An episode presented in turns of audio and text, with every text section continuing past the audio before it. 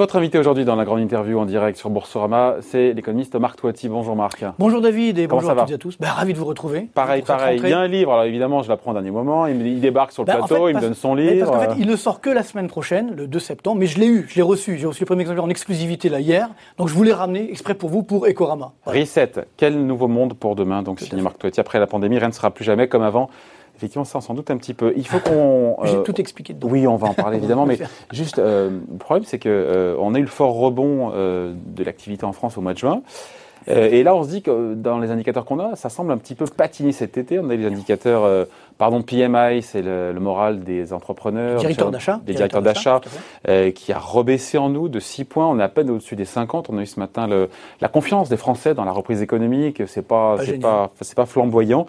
Vous confirmez que cet été, ça s'est un petit peu tassé, que le rebond s'essouffle, qu'il est de moins en moins vigoureux. Ben en fait, j'avais évoqué depuis le début, c'est-à-dire c'est le, le syndrome du, euh, du fond de la piscine. On a touché le fond de la piscine. Hein. Je rappelle l'état des lieux. Au premier semestre euh, deux mille vingt, le P I B français a baissé de dix-neuf pour cent. Mmh. C'est-à-dire que nous sommes numéro trois mondiaux. Hein. Le pire, c'est l'Espagne, moins mmh. vingt-deux. Après, les Anglais, moins vingt. Nous, on est à moins dix-neuf. Donc, on est dans le trio de tête. Enfin, on, plutôt de... Ouais, mais quand de, on tombe très bas, on rebondit. Alors plus, voilà, c'est ça le truc. Donc après, effectivement, on a eu en juin, juillet, une forte remontée des indicateurs avancés, notamment des directeurs d'achat que vous avez évoqués. Et là, pour le mois d'août, c'est vrai que c'est assez inquiétant puisque dans l'industrie, on est même passé sous la barre des cinquante. Vous savez, c'est une enquête très facile à comprendre. Il y a la barre à cinquante. Au-dessus, c'est la croissance. Mmh. En deçà, c'est le recul de l'activité. L'indice global a été un petit peu au-dessus. cinquante, cinquante et un virgule sept. Voilà, mais pour la composante industrie, on est en dessous. Exactement. Donc, ce qui veut dire que, euh, malheureusement, ben, on retrouve les fondamentaux de l'économie française. C'est-à-dire qu'il ne faut pas ouais, oublier... Oui, mais c'est un petit peu tôt, quand même. Non, ce... ben non, le coup de frein, il est où? Alors, il est quoi? Il est dans les... Donc dans l'industrie, dans les services... Il y a plusieurs hein. coups de frein. D'abord, il y a un problème structurel. Et pourquoi la, la croissance structurelle de l'économie française, n'oublions pas, c'est un pour cent par an. C'est la croissance annuelle moyenne depuis dix ans. Au premier semestre. Et voilà. Donc c'est ça tout l'enjeu. C'est qu'après, on a un redémarrage, mais là aussi, encore beaucoup de secteurs d'activité qui n'ont pas redémarré. Évidemment, on pense au tourisme, on pense à l'hôtellerie, ouais. on pense à la restauration, on pense euh, à l'aéronautique, au transport aérien... Même au luxe, qui a du mal à redémarrer. Un petit peu l'automobile, ça va mieux, mais pas forcément pour Renault, et cetera. Donc tout ça fait que on a des situations où malheureusement les secteurs phares de l'économie française, parce que c'est eux qui tuent. Je rappelle que la France est la première destination, destination touristique ouais. mondiale. Donc quand ça va bien, c'est super. Puis quand il n'y a pas de touristes, évidemment, ça fait mal. Donc on a un effet justement qui fait que nos secteurs phares, malheureusement, comme ils sont en souffrance au niveau mondial, mais également en France, là, ça nous empêche. Parce qu'ils pèsent plus, effectivement. Et bien, qui nous empêche de redémarrer. Et puis après, la grande erreur, je l'avais dit à Bruno Le Maire, je dis faites attention, euh, quand vous, pendant la, le, le confinement, on a été très large en France, on a donné évidemment beaucoup, sauf que comme les Français ne pouvaient pas consommer, eh bien cet argent, qu'est-ce qu'il est venu? Il est venu augmenter l'épargne des Français. Ouais, cent milliards d'euros. Voilà. Et... Les... Bruno Le Maire a dit il faut que les Français dépensent oui, mais, mais cent milliards d'euros. On lui posera la question demain, d'ailleurs, quand on le verra au MEDEF. Hein, comment... Bah, j'y serai, d'ailleurs, on se reverra aussi. Mais je veux dire, le vrai problème, c'est l'enjeu suivant, c'est que euh, comment obliger les Français à consommer? C'est-à-dire que euh, pendant le confinement, évidemment, ils avaient peur, donc, et puis surtout, tout était fermé, on ne pouvait pas consommer. Et puis maintenant, qu'est-ce qui se passe? Eh bien, c'est là, là ce que j'appelle la deuxième vague. C'est comme dans un tsunami, c'est-à-dire que c'est quand la mer se retire qu'on voit l'ampleur des dégâts. Donc c'est maintenant qu'on a des faillites d'entreprise, qu'on a des, des licenciements, qu'on a du vrai chômage. Et donc les Français oui. se disent, oui. on leur a donné beaucoup, mais... Ben, qu'est-ce qu'ils font avec cette épargne? Ils ne vont pas la consommer parce qu'ils vont au contraire augmenter l'épargne de précaution. En général, en cas de, quand il y a une crise, les revenus des ménages, des Français baissent. Et là, ce revenu, il a plutôt bien résisté au global, même si ben oui, mais... pour les indépendants ou d'autres, ça peut être compliqué. Et c'est ça l'erreur, justement. C'est que pendant... Donc, donc il, faut, il faut créer un choc de confiance. Et voilà, tout à fait. C'est ça que le problème, c'est que, encore une fois, j'ai souvent évoqué, il faut garder des cartouches pour la reprise, pour la relance, effectivement. Et si on a déjà tout donné, ou presque, pendant le confinement, on ne pouvait pas consommer de toute façon, ça ne servait pas à grand-chose. Le plan de relance, c'est jeudi prochain, nous a dit aujourd'hui le Premier ministre Jean Castex. Tout à fait. Et là aussi, attention, il ne faut pas distribuer les milliards n'importe comment. Il faut une stratégie. Une stratégie d'investissement, d'innovation, éventuellement du social. Donc tout le problème aujourd'hui est là. C'est que malheureusement, pour créer un, un moteur de confiance, ça va être très compliqué parce qu'on a déjà, déjà beaucoup fait pendant, euh, je dirais, le, le confinement. Donc, vous savez, j'ai fait une simulation justement que je mets dans le livre, qui est très simple. Euh, là, on a fait donc moins dix-neuf pour cent. Parce qu'on me dit, j'entends souvent, ben, vous inquiétez pas, maintenant qu'il y a le déconfinement, hop, on va retrouver le niveau de P I B euh, quelque euh, part d'avant-crise l'année prochaine. Non, ouais, non, non, non. Ouais, le, ouais, le gouvernement de la Banque de France, ouais, Bruno Le Maire, les gens sérieux vous disent, mi deux mille vingt-deux, en deux mille vingt-deux, alors, on retrouvera le niveau de P I B de fin deux mille dix-neuf, sans prendre en compte la croissance qu'on n'aura pas eue pendant deux ans. Exactement. Mais bon, ça, ça veut dire quand même, en deux ans, c'est fini, quoi. En gros, c'est ça.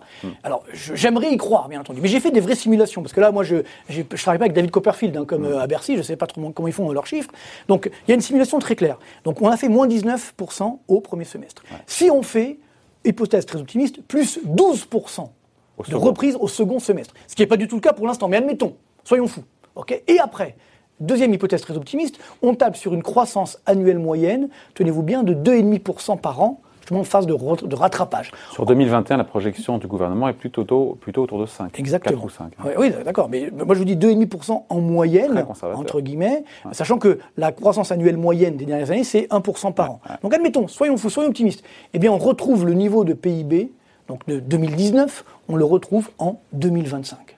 Et même si on fait une hypothèse encore plus optimiste de dix-sept pour cent de hausse au second semestre deux mille vingt, ça veut dire que voilà, on corrige la crise par miracle et qu'après surtout, il n'y a pas de reconfinement, il n'y a pas de nouvelle crise parce qu'on le sait très bien, euh, la vie n'est pas un long fleuve tranquille, donc souvent malheureusement, on a des, des nouveaux à-coups de croissance. Maintenant que ce ne soit pas le cas, là dans le meilleur des cas, c'est deux mille vingt-trois. Et par contre, il y a un autre scénario plus pessimiste, certains diront réaliste, donc pareil, on fait plus douze pour cent au second semestre et après on a une croissance, on va dire, plus normale de un virgule cinq pour cent par an, ce qui est, je rappelle, le niveau qu'on a, on a même un pour cent par an depuis dix ans, donc c'est notre croissance structurelle. Et bien en là, deux mille vingt et un, on fera plus qu'un quelques pourcents en deux mille vingt et un. D'accord, non, mais je vous parle en moyenne, bien sûr, sur le, c'est une moyenne que je dis, c'est-à-dire que, sur effectivement, en deux mille vingt et un, on va avoir plus trois ou plus quatre, et puis après, ouais. finalement, mais ça sera une correction. Donc ouais. on aura néanmoins une moyenne. À ce moment-là, en moyenne un virgule cinq pour cent, on retrouve le niveau de P I B en deux mille trente. Il ne faut, faut pas mentir aux Français, parce que c'est ça le vrai enjeu qu'on a. C'est comme au début de cette pandémie, on dit non, non, mais c'est une grosse grippe, c'est rien, il ne faut pas mettre de masque, tout va bien. Bref. Et, euh, non, il faut, faut dire la vérité. Donc pour le scénario le plus probable, c'est qu'on ait effacé la crise en deux mille vingt-cinq. deux mille vingt-cinq. C'est le scénario plus, on va dire, le plus crédible et optimiste. Encore une fois, je, j'ai fait les détails, des, j'ai chiffré exactement euh, pour pas lancer des chiffres comme ça, des dates importantes. Et le plan de relance ne servira à rien, les cent bah, milliards. Le, bah, le, le plan de relance, justement, c'est ça l'enjeu. Serf... C'est les plus douze pour cent. Le plan de relance, c'est ça. C'est qu'effectivement, et surtout, il faut une adhésion. Ça veut dire que globalement, euh, les Français vont consommer, les entreprises vont investir. Je vous rappelle quand même qu'au au deuxi- au premier semestre euh, deux mille vingt, il ne faut pas l'oublier ça aussi, l'investissement des entreprises, parce qu'on parle beaucoup de la consommation des ménages, mais l'investissement des entreprises a baissé de vingt-deux pour cent. Hein. Euh, donc ça, c'est très dangereux. Si je compare aux États-Unis, l'investissement des entreprises a baissé de l'ordre de neuf pour cent. Vous voyez, sur la même période. Donc même si c'est différent, donc ça c'est le, le nerf de la guerre. Si l'investissement effectivement baisse très fortement, il ne redémarre pas fortement, alors là derrière il y a des problèmes en termes de destruction. Oui, mais là je vous trouve excessivement sombre parce qu'on a cent milliards d'euros de France, de, d'épargne qui ont été ré- réalisés par oui, les Français. Oui, oui. Cette épargne, encore une fois, est parce qu'il y a de la confiance, parce qu'on trouvera un traitement, et cetera. Ah bah oui, euh, si oui. le plan de relance est bien ciblé, il y a quand même un montant qui est important, cent milliards d'euros, c'est le triple du plan de relance de, de la crise financière. Non mais clairement, non mais, mais c'est encore une fois, c'est les dix-sept, c'est les douze pour cent ou les quinze pour cent de reprise du second semestre. Mmh. C'est là-dedans. Hein, parce que euh, globalement, c'est vrai que c'est bien. Et puis encore une fois, le, la difficulté, c'est qu'on ne peut pas obliger les Français à consommer. S'il y a du chômage, s'il y a des craintes, ils vont gonfler leur épargne de précaution. Je dis pas que c'est bien, hein, mais simplement, c'est une réalité qu'on observe euh, d'ores et déjà. Euh, et parallèlement, bah, on le voit. Moi, ce que ma crainte, c'est que bah, on revienne sur des euh, risques sociaux, voire sociétaux, où euh, même malgré le fait qu'en France, on a trente-deux pour cent de dépenses sociales, on est numéro un mondiaux, bah, malheureusement, il y a encore beaucoup de Français qui, qui sont mécontents. Peut-être à juste titre, hein, je ne sais pas, mais c'est quand même euh, délicat. Et donc, ça, c'est une autre crainte. Ça veut dire qu'on euh, on fait l'hypothèse. Qu'est-ce qu'il faudrait faire, Marc, pour qu'on retrouve notre niveau de P I B de deux mille dix-neuf le plus vite possible ? Qu'est-ce Alors, qui, qu'est-ce Moi, je pense que justement, le vrai enjeu aujourd'hui, il est sur l'investissement des entreprises. C'est-à-dire que euh, la, la clé, c'est ça, c'est que là, on dilapide les milliards, très bien, on ne sait pas d'où ça tombe, et là aussi, hein, n'oublions pas, parce que là, dit, euh, le fait de dilapider les milliards, ça ne coûte rien, parce que c'est la B C E qui finance via la planche à billets. Ou l'Europe. Mais, ou l'Europe. Mais indirectement la B C E aussi. Oui, mais tôt ou tard, il faudra payer tout ça. C'est-à-dire que globalement, pour l'instant, les taux d'intérêt sont extrêmement bas. Est-ce que ça va durer éternellement ? Parce que là, on est à zéro, voire légèrement négatif. Si ça monte un tout petit peu, on passe à zéro virgule cinq ou un, et regardez ce qui se passe au niveau des banques. Aujourd'hui, les banques, par exemple, comme elles ont octroyé beaucoup de crédits, certes, garantis par l'État à quatre-vingt-dix pour cent, mais j'en parlais hier encore avec des dirigeants bancaires, les dix pour cent, euh, c'est une créance douteuse. Vous comprenez ? C'est quinze donc, milliards. Le... Donc, donc, oui, mais ça veut dire on, quoi ? Ça veut dire que douze milliards de risques sur les banques. Puisque dix pour cent oh, oui, non, de cent quinze plus. Milliards d'euros donnés, cent quinze milliards distribués dans non, le cadre non, du P G E, oui, dix pour cent mais, ça fait... Oui, mais euh... d'accord, non, mais ça c'est, ça c'est le point juste sur le P G E. Mais il ne faut pas oublier qu'avant avant la crise, on avait, n'oubliez pas, cent cinquante milliards de créances douteuses dans les banques françaises. Hmm.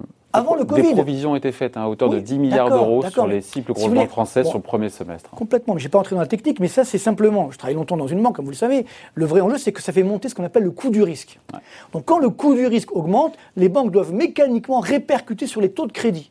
Et on le voit, le taux de crédit augmente un petit peu. Ah non, sur les crédits immobiliers, c'est, parti à la, c'est reparti à la baisse, ah oui, les chiffres parti, cet été. Oui, c'est reparti à la baisse. Mais comme ça avait remonté un petit peu, clairement aujourd'hui, les conditions d'octroi de crédit sont plus rigoureuses. Et c'est normal. C'est normal. Ah, les faut conditions, pas... pas le niveau de taux. Les conditions, les conditions. Les conditions de... Oui, c'est-à-dire que c'est pas du crédit de crunch, comme on dit, mais c'est une sorte de rationnement du crédit de point de vue rationnel. Parce qu'on ne peut pas comme ça octroyer n'importe comment des crédits. Je vous rappelle que là aussi, les ménages français font comme l'État. La dette des ménages français aujourd'hui, c'est cent trois pour cent de leurs revenus. Du jamais vu dans l'histoire de France. cent trois pour cent du revenu d'endettement des ménages. Donc si effectivement euh, l'emploi redémarre, le chômage baisse, j'espère bien sûr qu'on aura un vaccin, ou, euh, du moins une thérapie, quelque chose comme ça. C'est sûr que j'espère tout ça. Euh, mais on espère tous. Mais néanmoins, malgré cela, vous avez aujourd'hui un danger dans la mesure où on est tous exposés au risque. On a cette dette qui a fortement mais monté, juste, vous, génère un risque pour l'ensemble le plan de relance, des acteurs économiques. Ce qui est bon pour la, la compétitivité de, du site France, c'est des impôts de production qui vont baisser de ah oui, vingt milliards d'euros sur deux ans, une trajectoire d'impôt sur les sociétés qui est confirmée et tend vers vingt-cinq pour cent. C'est une taxe oui, oui, d'habitation oui. Euh, pour ah, les qui n'a pas baissé, qui, qui n'a pas été supprimée. La taxe d'habitation n'a pas été supprimée. Qui, Elle devait sera, qui le sera pour vingt pour cent des Français. Ouais, ça, c'est confirmé les par promesses le, n'engagent que ceux qui croient. Confirmé par le ministère de, par le ministère de l'économie.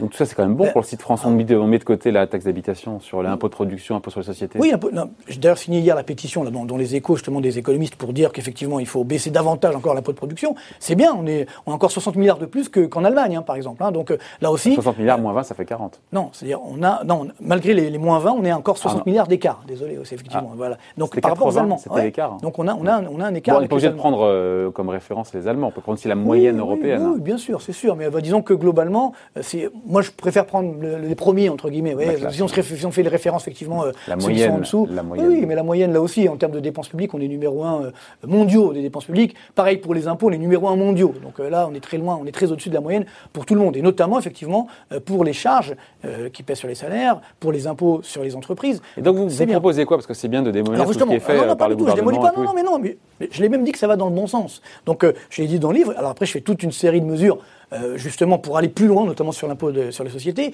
et surtout. Et moi, vous faites quoi compte, sur l'I S?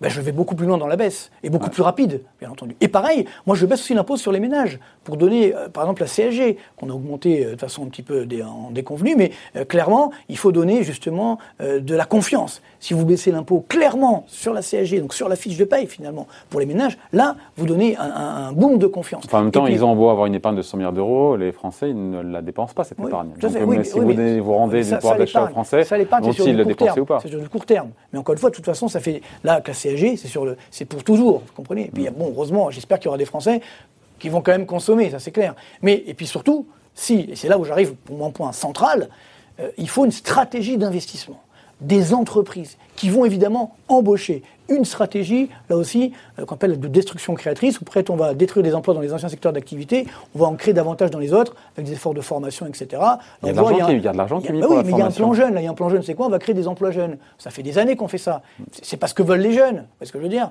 Euh, ce que veulent les jeunes, c'est un vrai boulot, c'est pas simplement des aides. Alors, c'est du palliatif, mais c'est pas du structurel. Donc le problème qu'on a aujourd'hui, c'est que c'est vrai qu'on a cette crise qui est dramatique, et donc euh, finalement on continue la même stratégie qu'avant. Donc c'est le problème du reset. Le reset, il y a deux types de reset, c'est-à-dire l'appareil ne marche plus. Plus, il y a des bulles partout, des dysfonctionnements. Donc après, on, on doit appuyer sur le reset pour que ça redémarre. On appuie sur le reset, mais là, il y a deux cas de figure. Soit c'est mieux qu'avant, donc effectivement, euh, on, on, on tire les leçons des erreurs du passé, bien sûr, euh, sur, sur l'économie française, mais également sur la mondialisation, sur la Chine, et cetera. Peut-être on en parlera tout à l'heure. Et puis parallèlement, il y a l'autre reset qui est beaucoup plus dangereux, où on fait les mêmes erreurs qu'avant. Donc, on dilapide les milliards n'importe comment, on augmente la dette publique, on dit la B C E fait la planche à billets pour faire plaisir au marché, et ça, ça ne fonctionne pas. Donc c'est ça qui est très dangereux dans cette, dans cette crise. C'est que finalement, on doit en tirer les leçons pour éviter justement les mêmes erreurs que par le passé. Sinon, le monde de demain, ça sera le même qu'avant, mais en pire. Ouais. Sauf que sur les cent milliards d'euros de plan de relance, il y a trente milliards pour la transition énergétique. Pardon, oui, c'est pas rien. Oui, hein. Oui, bien sûr. Mais moi, je, vous voyez, c'est tout le problème. J'ai un chapitre justement sur quarante la, pour la relocalisation, sur la, sur la décroissance, et cetera. Euh, tout ce problème est là. Pour moi, le, la vraie écologie, c'est pas d'arrêter de prendre l'avion. Parce que là, évidemment, on voit ce qui se passe aujourd'hui dans le secteur aérien, dans le secteur du tourisme. C'est une catastrophe, parce que derrière, il y a des destructions d'emplois, mmh. il y a du chômage, et cetera. Donc, pour moi, la vraie écologie, c'est de créer justement des avions à hydrogène, de créer des voitures propres, et cetera. C'est ça, la, c'est ça l'écologie. C'est qu'on a le même monde, mais on va mieux l'utiliser pour faire justement de l'activité économique, pour faire de la croissance et pour faire des emplois. Sinon, la décroissance... C'est, c'est horrible. C'est-à-dire, on a une situation où, euh, où vous savez, le, c'est, j'ai fait un chapitre sur le, le monde de demain, euh, où j'ai par, parodié la chanson de, vous savez, Foule sentimentale d'Alain Souchon, vous vous souvenez, ouais, ouais. Le bonheur, c'est d'avoir plein de nos armoires, et cetera. Moi, j'ai ouais. mis, le bonheur, aujourd'hui, c'est de rien avoir. Et on, on nous fait culpabiliser, on dit, non, en fait, non, là, là, faut arrêter. Alors, c'est vrai que la consommation à outrance, ça n'a pas de sens, mais il y a un juste milieu, mais entre l'un et rien, euh, et, et justement, c'est ça, il faut avoir cette démarche stratégique. euh, d'innovation et cette démarche justement dynamique euh, de consommation positive, bien entendu, pas n'importe comment. Mais s'arrêter, enfin, c'est, c'est, ce monde, c'est horrible, ce qu'on nous propose, c'est quand même assez horrible. Donc ouais. Il faut vraiment éviter ça. Pour clore, sur le, bon, difficile de clore, mais en tout cas sur le, le sujet économique et de la reprise en France, on n'a pas une reprise aujourd'hui, on a, on a un rebond de l'économie. On a, on a un oui. rebond, mais c'est pas une reprise. Non, on a, voilà, on a un rebond technique, c'est-à-dire en fait le fond de la piscine, tac, on a ouais. touché, on redémarre, mais on n'a pas sorti la tête de l'eau. C'est-à-dire que euh, c'est un peu mécanique, c'est technique. Il y avait le confinement, très dur confinement, donc c'est pourquoi on a une chute du P I B aussi forte. Et après, une fois qu'on déconfine, mécaniquement, bon, il y a des secteurs qui reviennent. Mais mmh. on se rend compte qu'il y a beaucoup de secteurs d'activité euh, ou qui souffrent encore énormément, où c'est pas, ça n'a pas du tout euh, redémarré. Bon, je l'évoquais tout à l'heure, je ne reviens pas. Et donc, c'est ce qui fait que c'est un rebond technique, mais c'est pas effectivement euh, une reprise durable.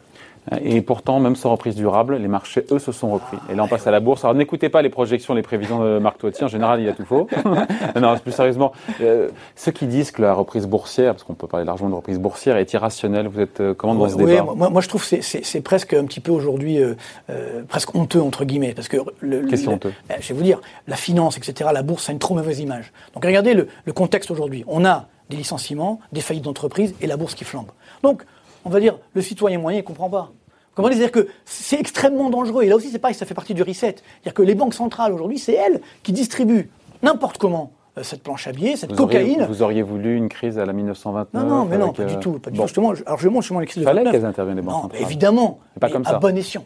À bon escient. Là, aujourd'hui, on a l'impression. Parce que on a évité pas... la crise financière grâce à elle, vous le non, savez. Mais, non, ça. mais n'oublions pas que euh, la crise, la bulle, était avant hein, c'est, c'est, c'est, c'est, ce corona. Parce que, ouais. Moi, je me souviens, en début, le corona avait déjà commencé en Chine. Et les Attention votre boostés. micro, parce qu'il ah, est tellement excité que son micro commence mmh, à se barrer. Non, non, tiens, tiens, il est chinois, ce micro Non, non, non. C'est français, c'est made in France. Ah, bravo.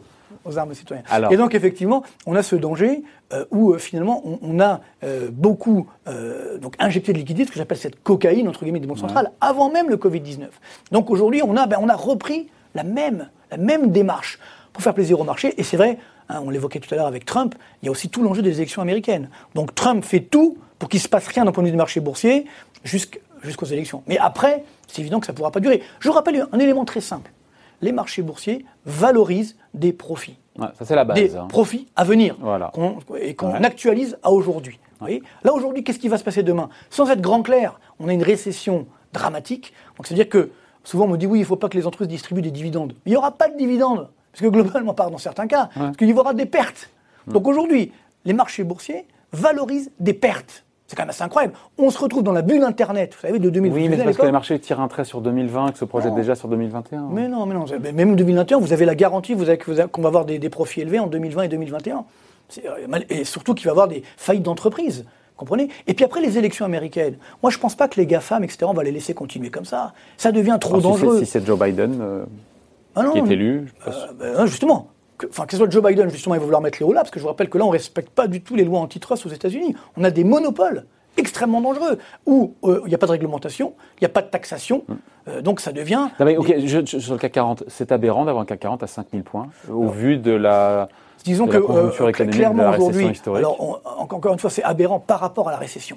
C'est ça le vrai enjeu. C'est-à-dire que quand vous prenez, alors au début, c'est vrai que ça, on a eu une baisse des marchés de trente-huit pour cent en quelques jours. quarante pour cent en un mois. On n'a jamais ouais. vu une baisse, encore du C A C quarante, entre mi-février et mi-mars, de quarante pour cent. Ouais, bon, au plus bas, mais entre peu, enfin, trente-huit quarante, peu importe. Mais c'est vrai que après, on a redémarré assez fortement, mais ouais. pas autant que le Dow Jones, hein, parce que le Dow Jones, ouais. on est quasiment sur ouais. les niveaux d'avant. Le Nasdaq, évidemment, on a dépassé ouais. on a des nouveaux sommets historiques. Mais sur le C A C quarante, effectivement, le vrai enjeu, c'est qu'on n'a pas, je dirais, de dividendes à venir, ou très peu. Donc, qu'est-ce qu'on valorise exactement ? En fait, c'est très simple. Comme l'argent est gratuit, comme il n'y a pas d'alternative, parce que les placements obligataires, ça ne ramène rien, donc on se dit, bah, finalement, autant de la bourse, par défaut, puis on verra bien après. Donc, c'est ça qui est dangereux. Mais, encore une fois, on parlait tout à l'heure de l'épargne. Le, trop d'épargne dans l'économie, ce n'est pas bon. Vous voyez, cette épargne, elle devrait être utilisée, justement, pour l'investissement, pour la consommation. Et donc, c'est là où les banques centrales se sont trompées. Elles ont injecté trop de liquidités. Donc, c'est délirant un C A C quarante à cinq mille points, selon vous ? Oui, je pense qu'aujourd'hui, un C A C quarante est large et trop excessif, effectivement, à cinq mille points, pas quatre mille. cinq mille points. Ouais, moi, je, moi, c'est je... délirant, c'est délirant pour vous ? euh, Oui, oui, c'est délirant si vous voulez. Ouais. Mais je dirais que globalement, on va, euh, on, on va parce trop loin. Que... C'est excessif parce qu'on a une déconnexion entre la réalité économique et la réalité boursière. Donc, on revient dans le monde d'avant. on revient dans les bulles, on n'a rien compris, on continue effectivement les bulles. Donc c'est ça qui est dangereux. Et donc, encore une fois, il ne faut pas avoir peur, c'est comme sur l'immobilier, j'ai un chapitre sur, que je consacre à ça, il ne faut pas avoir peur de la baisse des prix. Quand on a une bulle, il faut que les prix baissent pour retrouver des prix normaux, pour retrouver une normalité, pour retrouver du bon sens. Là, on est dans une fuite en avant qui est extrêmement dangereuse parce qu'il faut être honnête, on ne maîtrise pas ce qui va se passer devant. Et ce qui va se passer demain, de, notamment également en termes de dette publique, où là, ça flambe. Je rappelle que cette année, on va avoir une dette publique française peut-être de cent vingt, cent vingt-cinq pour cent du P I B. Quand on vous écoute, on a envie de se tirer une balle. Non, pas du tout, bah pas si, du tout hein. ça. Mais non, mais non, au contraire. Je suis très optimiste, je donne des stratégies justement pour sortir de la crise. Euh, parce que, mais il faut pas, faut arrêter de mentir. Moi, je pense que le drame aujourd'hui, c'est, c'est, une, c'est un problème de vision du monde. Alors, la vision du monde qui est de dire, le déni de réalité, non, non, je vois rien. Là, on met le masque là, là on met le masque là, on voit plus rien. C'est ce que je veux dire. Non, il faut aujourd'hui dire la vérité et réagir en conséquence. Euh, le, le gros problème que nous avons aujourd'hui, c'est que, effectivement, les marchés boursiers euh, s'éclatent, mais Euh, l'investissement, la consommation n'est pas là, les entreprises souffrent, et cetera.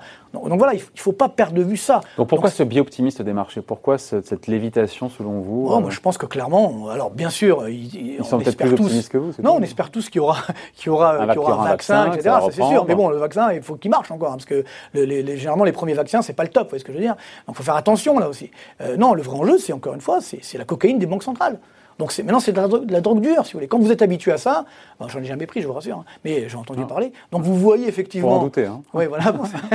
Vous voyez effectivement le monde complètement euh, différemment. Donc c'est pourquoi les investisseurs se disent, bon ben, on a les banques centrales qui sont là, rien ne peut nous arriver, donc on continue comme ça. Et ça, c'est extrêmement dangereux. Voilà, Reset à lire, c'est le nouveau livre de Marc Touati, Quel nouveau monde pour demain. Donc à lire quand on a le temps et si on a envie. Ben oui, ben oui, il est déjà, il est déjà disponible sur Amazon en précommande. D'accord. Donc, merci d'avoir été avec nous. Puis il y a des graphiques dedans, très, des graphiques, c'est très explicite également. C'est pas qu'un discours d'économiste. La moitié du bouquin, c'est du graphique. Euh, non, non, quand même pas. Non, non, il y a des graphiques très explicites pour voir, pour visualiser, parce que c'est également important que l'économie, c'est pas simplement, euh, je dirais, des, des phrases ou des chiffres. Marc Touati, invité à la grande interview en direct sur Boursorama. Merci Marc. Merci, bye.